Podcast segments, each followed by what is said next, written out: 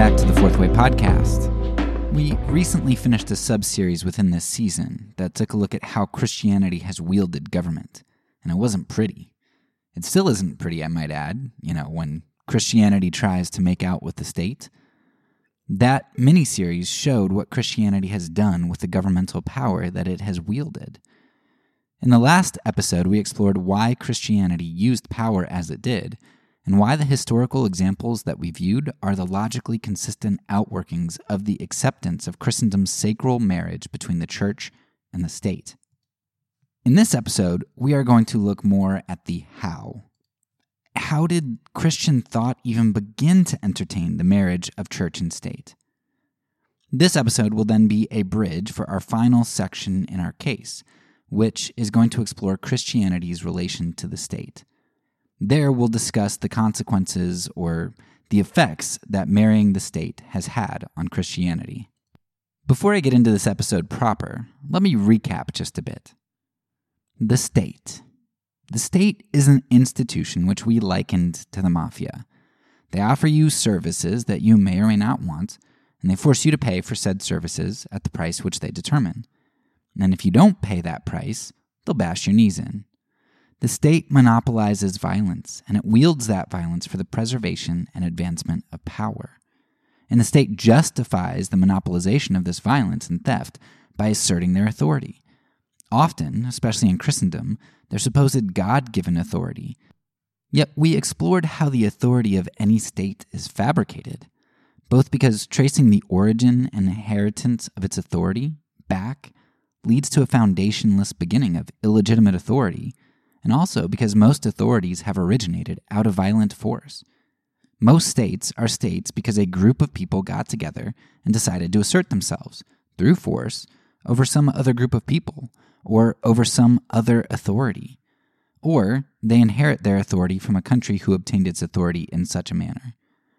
Can any authority obtained illegitimately legitimately be called legitimate authority? How is such a concept intelligible? Let me give you a hint it's not.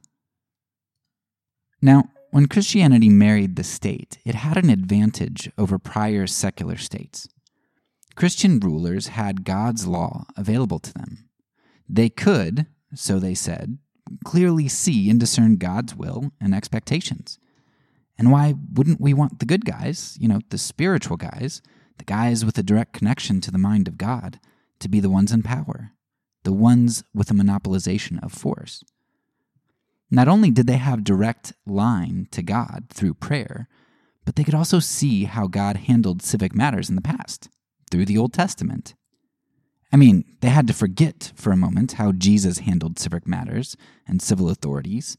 They had to look to the Old Testament.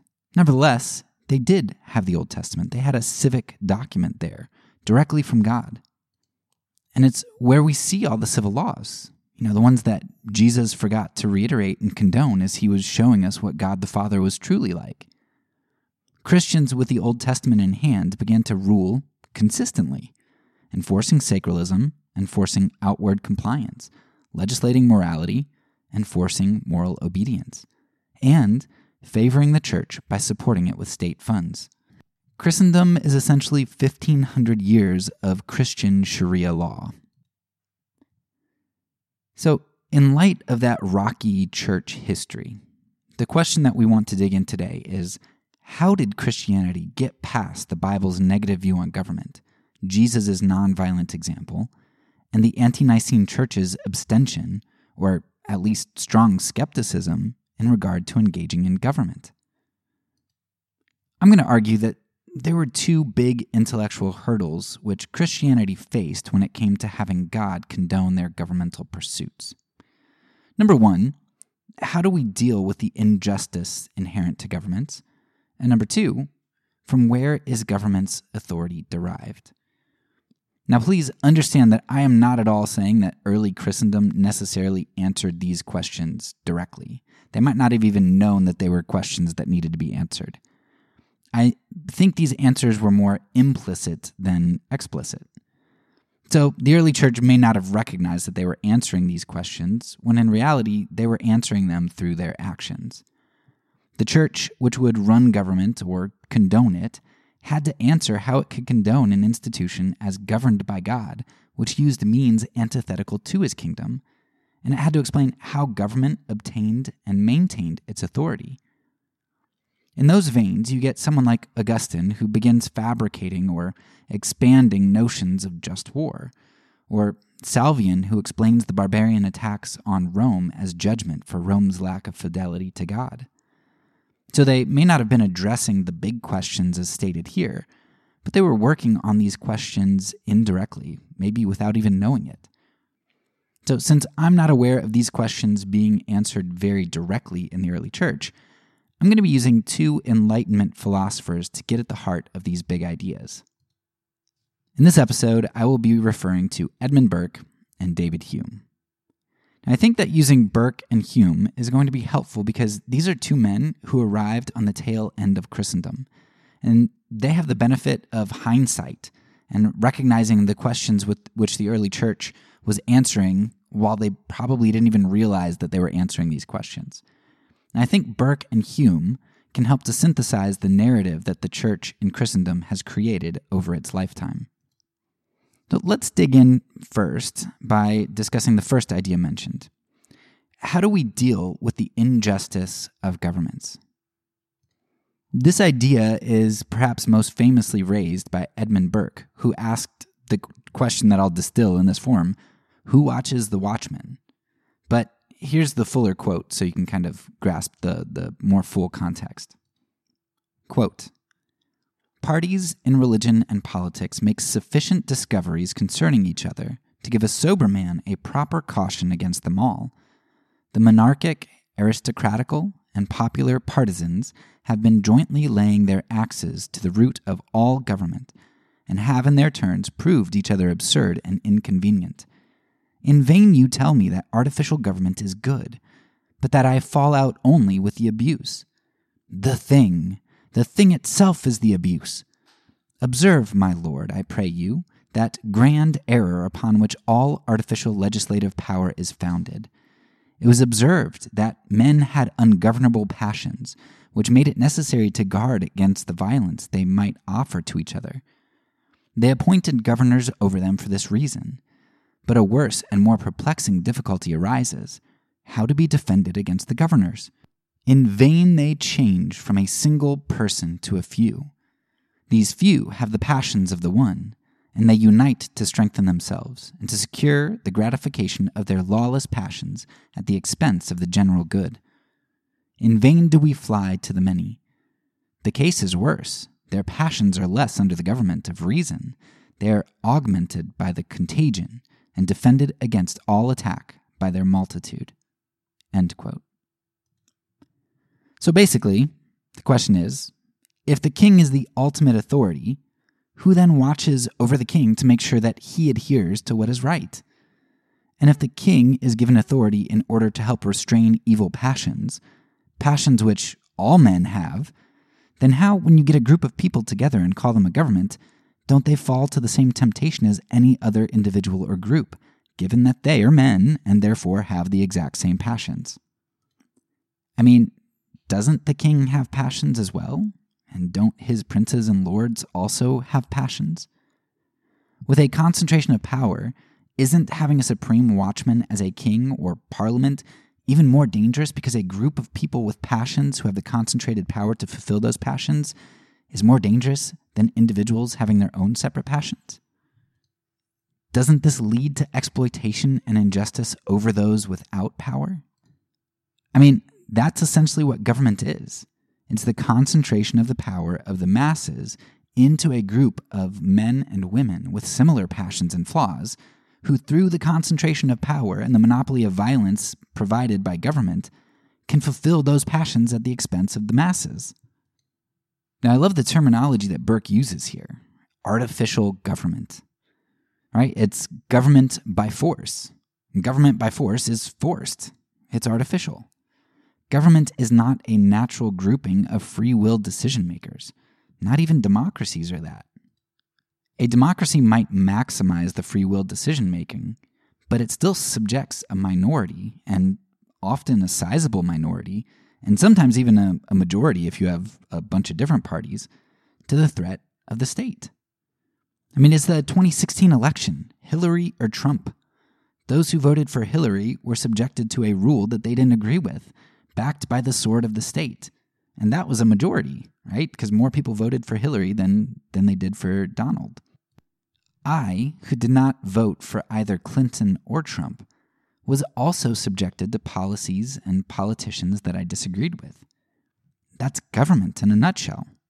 It's filled with false dichotomies, lesser of two evil decisions, and gun to your head morality. Now, before going on any further, we do need to discuss the context of Burke's quote here. Because Burke's question of who watches the watchman arises in his work entitled A Vindication of Natural Society, or A View of the Miseries and Evils Arising to Mankind from Every Species of Artificial Society. While this work would make a good anarchist piece, a lot of people think that Burke wrote this as satire. Why? Because he himself admits that it was satire, though some think that really he was saying this because, you know, it was political expedience here. But Burke said of his work, quote, the design was to shew that without the exertion of any considerable forces, the same engines which were employed for the destruction of religion might be employed with equal success for the subversion of government, and the specious arguments might be used against those things which they who doubt of everything else will never permit to be questioned. If I were going to summarize what I think Burke is saying here, it would be that political skepticism leads to political nihilism, and we know that political nihilism is absurd, right? Because we need governments. We couldn't live life if we were p- political nihilists. If we were self determined, free, independent, gasp, anarchists, that would be absurd. I mean, Burke recognizes that we all know that some authorities are legitimate and that the world needs to run on government. Like, we know that. And so he created this uh, reductio ad absurdum where, uh, you know, he gives us this scenario that uh, to, to us modern day anarchists sounds like, yeah, Burke, you're so right on. But to him, he was like, oh, this is so absurd. I don't even need to tell people it's satire because, like, we just couldn't live life without government.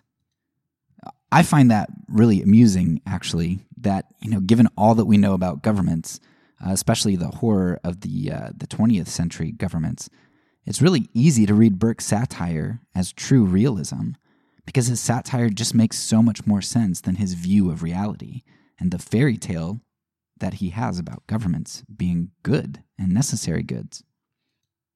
So, one of the questions that I had is how did Burke make such a misstep, at least what seems like a misstep to me? You know, how did he make such a coherent argument through satire um, for a case why government is absurd? I think Burke likely made the same mistake that the whole of Christendom has made for the entirety of its lifespan, from Constantine to present. The mistake in thinking is that because God is sovereign and he says that he orders the universe, and because God is a God of order, therefore, government is desired by God to order the universe. And hey, if the good guys, aka me and my group, have the opportunity to get power and lord it over others like the Gentiles do, then that's even better, because we will align society, by force, with what God wants more than any of the other heathen parties or groups will. So, I think if Burke were to answer the question, who watches the Watchmen, I would imagine that he or those in his camp would answer, well, God watches the Watchmen, of course, through us, because God is in control even over the rulers and empires. Just Romans 13 that question. It was likely also helpful for Burke that his group controlled much of the world the British Empire in which the sun never set. So it made sense that government was orderly because Burke and his group were the ones ordering history in the name of God. And of course, I believe it's true that God is in control. I believe Romans 13, 1 Peter, Revelation, and the Old Testament truths about God bringing about justice in his time. But what much of Christendom has done is say that because God orders history, we should too, and on his behalf at the edge of the sword. So for Burke, there was a big W watchman, and he was easy to believe in because the English were in control, and God was conveniently administering justice over the face of the earth, exactly as the English were administering it. How convenient, right? Nation and religion were one and the same. And that's why for Burke, it was absurd to think that his realistic, rational argument, which absolutely made sense for anarchism, that's why Burke thought it was satire, because he couldn't imagine not being in control. And yet, within a relatively short period of time, Burke's own government, his own empire that he couldn't imagine the world running without, was assaulted by a number of groups of, of uh, people that they controlled because of their injustice, whether that's in the, uh, the Americas or, or uh, India. So, in Burke's mind, political skepticism or nihilism, which he thought was so absurd, would clearly be satirical to his readers. Now, this was due in part to the fact that Burke linked this political skepticism to an ideology which would then lead to religious skepticism. As Burke says, quote, the same engines which were employed for the destruction of religion might be employed with equal success for the subversion of government. End quote. Like I said, nation and religion were one and the same. Attacking religion was attacking government, or it was at least in the same vein. Therefore, attacking government would also be to attack religion. This is Christendom at its finest the marriage of church and state, the conflation of little k kingdoms and big K kingdom. So it may be true that human kingdoms are watched over by God, but there's a big difference in viewing God as the boss over some desired management position and God as the judge over unjust kingdoms. The first view sees God as a watchman or manager who partners with his rivals and competitors, individuals and groups which seek to usurp God's kingship, build towers to heaven, and define good and evil for themselves. And that seems to be essentially Burke's view. Burke and his group, his empire, are good workers of God who are spreading God's kingdom over the world at the edge of the sword to make sure that other groups become like them, the ministers of God. The second way that you could take that, though, is that God is a watchman who always ensures that the evil, which seeks to define good and evil for itself, or to usurp God's kingship, or build towers to heaven, that this evil eventually reaps its consequences, and that good can come even out of the attempted usurpation of God's throne that injustice won't tarry on forever in any particular instantiation of government. Now, those are two very different philosophies of religion and government. So, yeah, you should definitely go check out Burke's satire. He makes some great points against the state without really meaning to. Let's wrap this section up. So, for our first question, how do you deal with the injustices of government? Christendom's answer is clearly that you try to partner more with God in domineering the populace through the sword. The wise ruler with the connection to God must guide his sheeple with the rod. The things that we have seen in the past few episodes are a result of this view of Christianity, which turns the God King and judge of the Bible into a president or CEO who gives his rivals authority to do violence in his name. God shares his dominion over humanity with a select few people, and those select few people, in their wisdom, ought to be our group. The Christians who are willing and able to build the type of society that we know God must want, and to force into submission those who are antithetical to that society. And of course, we need our sacralism to help accomplish that the use of the state to indoctrinate everyone into our group. Hence, prayer in schools, in God we trust on our currency, one nation under God in a pledge, Ten Commandments in courthouses, the regulation of marriage, etc., etc., etc. And that places Christianity and government into a mutualistic relationship. A Christianity that wants to wield government views an attack on Christianity as an attack on societal order, and an attack on government as an attack on Christianity and its values. That's exactly how Burke was thinking. This is why transgressing religion or the state are both so anathematized by the Christians of Christendom. Because if God, the CEO, is a watchman who will punish our nation for not making it as we envision, I mean, as he envisions, then we can't let anybody defy us in our attempt to make society what it ought to be. And the persuasion of Christianity becomes the coercion of Christendom. Injustice moves away from God's definition of injustice and becomes defined by what preserves our group and what fits with our ideologies, since we are the tools and mouthpieces of God Himself. So God is the watchman, and we in power who claim to be Christians are, by extension, henchmen. I mean, watchmen too. Wow. Thank you, Mr. Burke, for that insight. Plus one point for your fantastic satire, and minus 10 points for your horrendous propping up of Christendom. That takes care of the first question for us. How does Christendom handle the injustices inherent to government? And that brings us to our second question, answered by Christendom.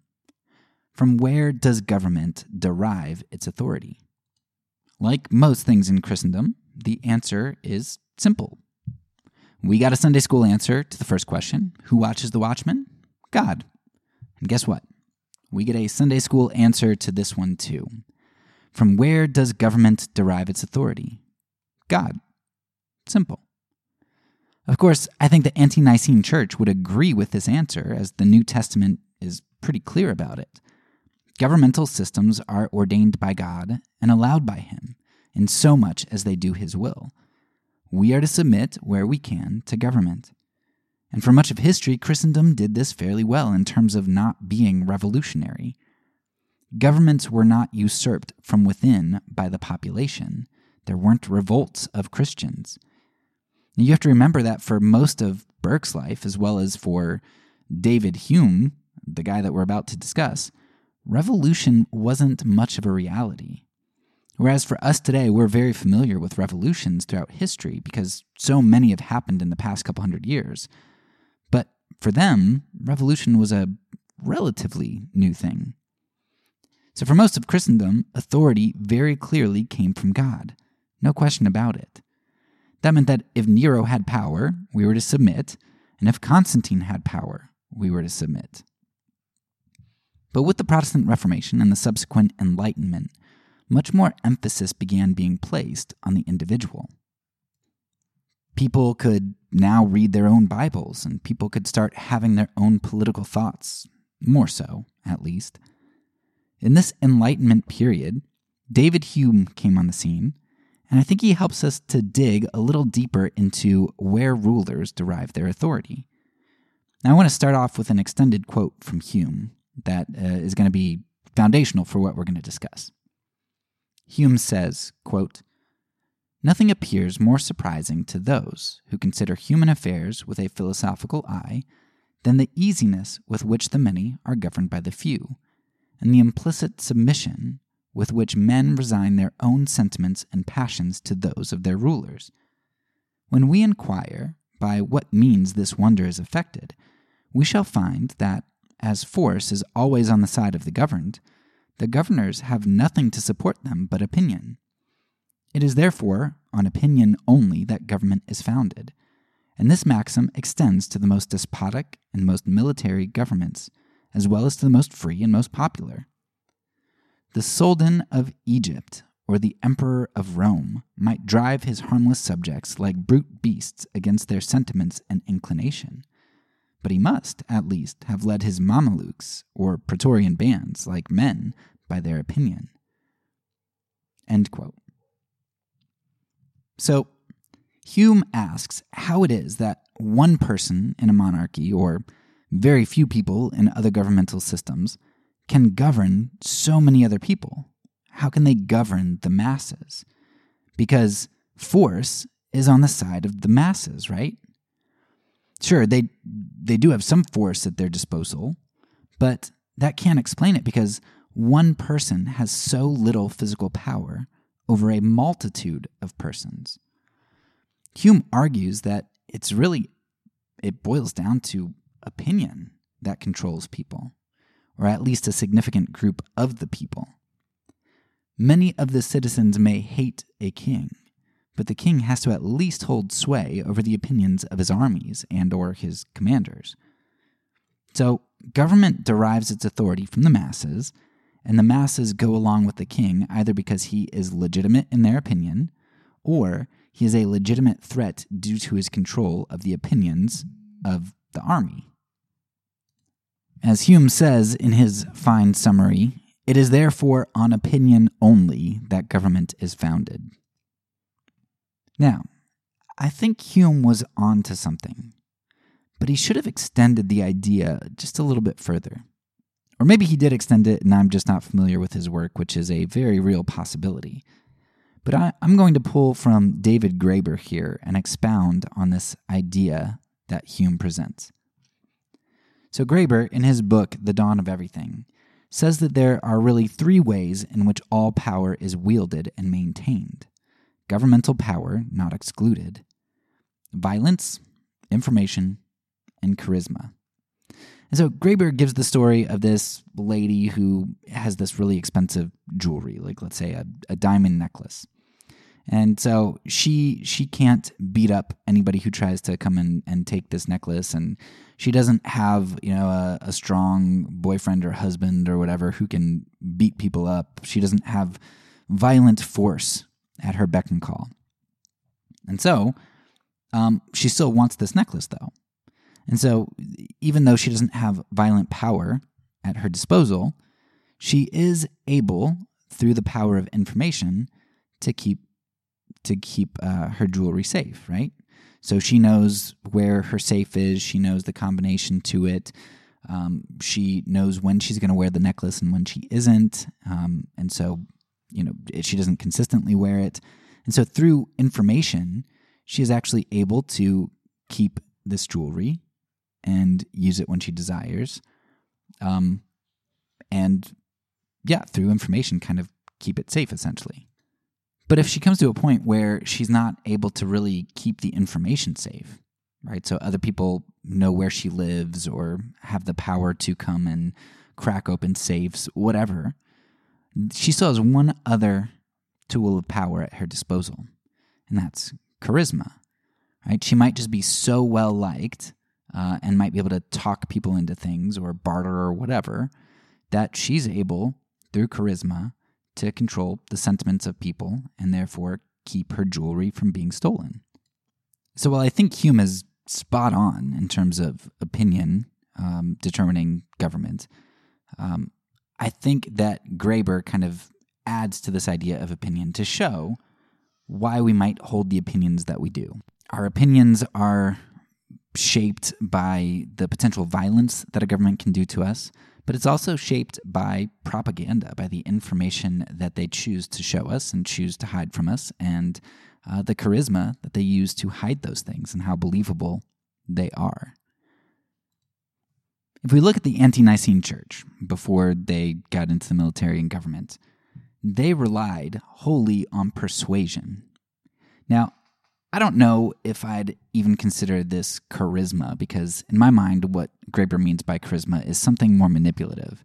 You know, charisma is more of a leveraging of personality or something like that. Persuasion is more about convincing, you know, in, in my mind, it's more about convincing um, through a stated argument or, you know, a, a life lived, right? Example. But even if you want to argue that the early church wielded charisma as its power, it still means that those being evangelized responded of their own free will, and they did so without being forced and without having information uh, limited to them. Christians were dying in the Colosseum, dying running to help the diseased during pandemics, mocked by leaders, giving up wealth, and eating the body and blood of Jesus, making them cannibals. Early Christianity wasn't a religion propagated by the beautifying of the realities of Christianity. It was pretty upfront. When Christendom came along, however, we see a huge change. The decor of the, the churches and the attire of the priests became much more ornate, lending to the charisma of the church. The state now had its hands in church councils, and people start vying to be those in control of the information. And information becomes more and more an inordinate focus of in and out groups. Churches eventually also end up doing masses and liturgies and reading the Bible in languages that the congregants can't even understand. The priests and popes are in control of the information. And of course, as we've seen in the last few episodes, there's all the violence of the church. The church's main tool of implementing this triumvirate of power was through sacralism.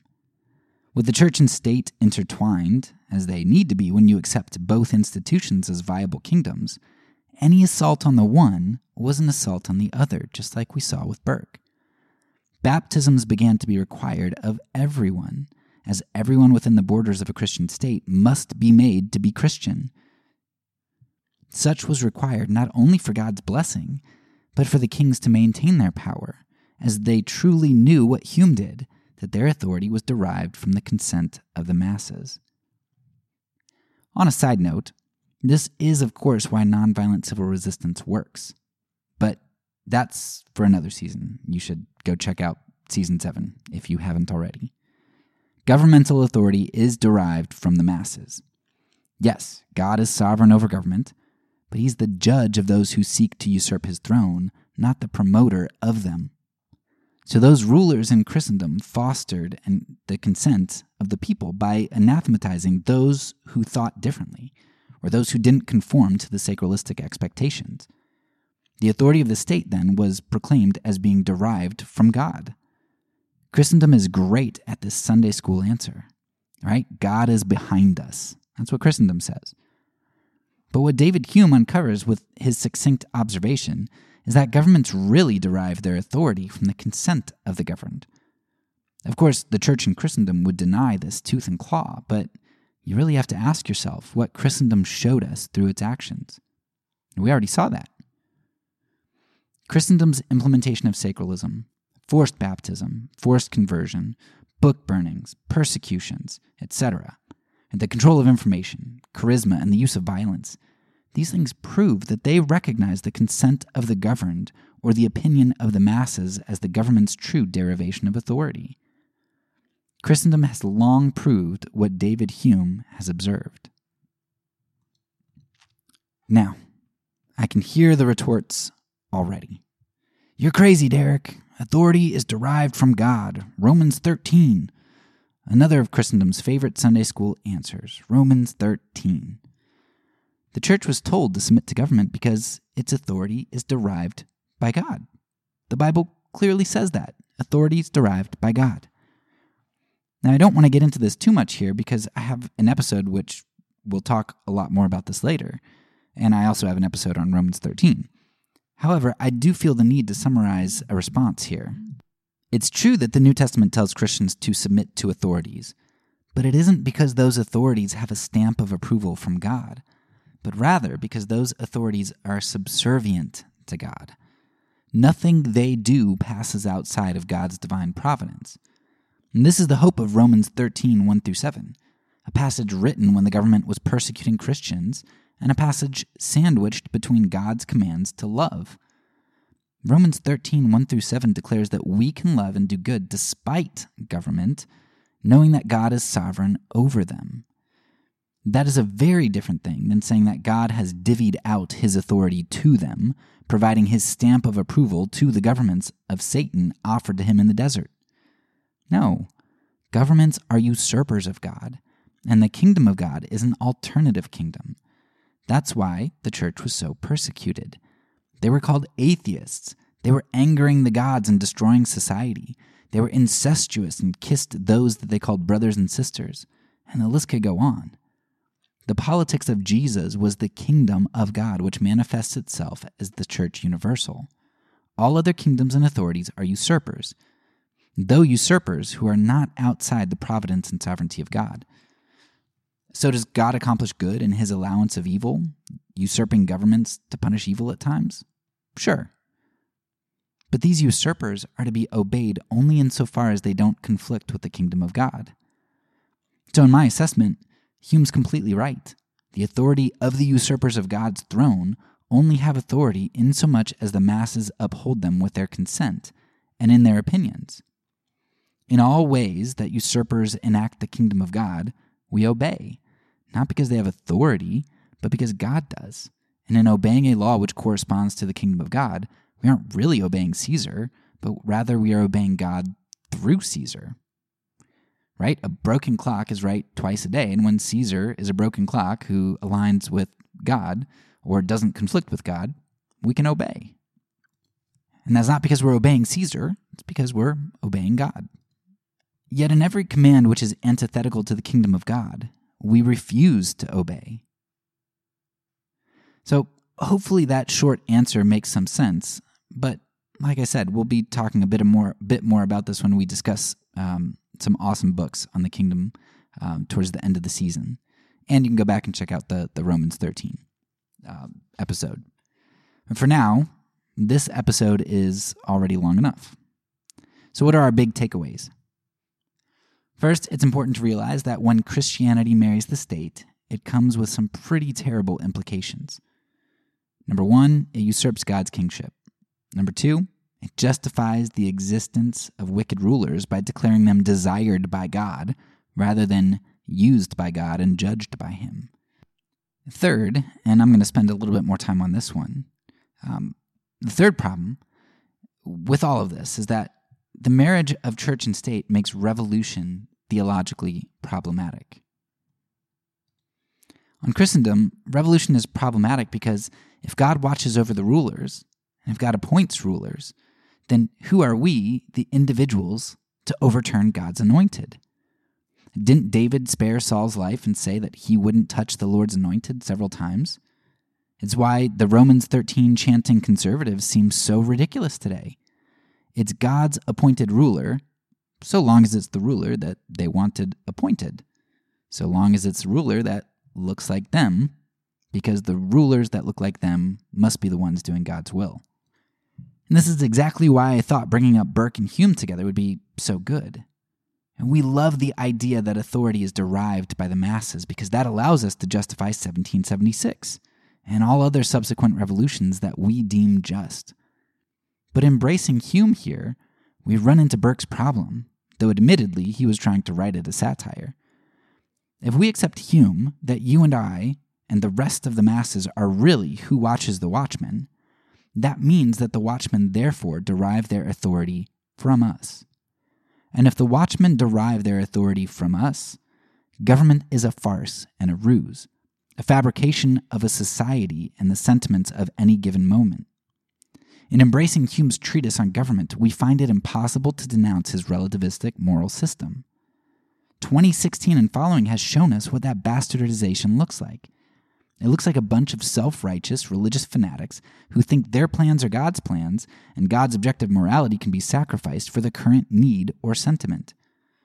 Christendom then and now relativizes morality and places it in the hands of the elite, me and whoever my group is. So Christendom ends up being stuck between a rock and a hard place here, between a Burke and a Hume. Either God watches the watchmen and gives them their authority, or we do. But then again, God and us, our group, have always been one and the same in Christendom. So why would I expect them to begin making that distinction now? That's all for now. So peace, and because I'm a pacifist, when I say it, I mean it.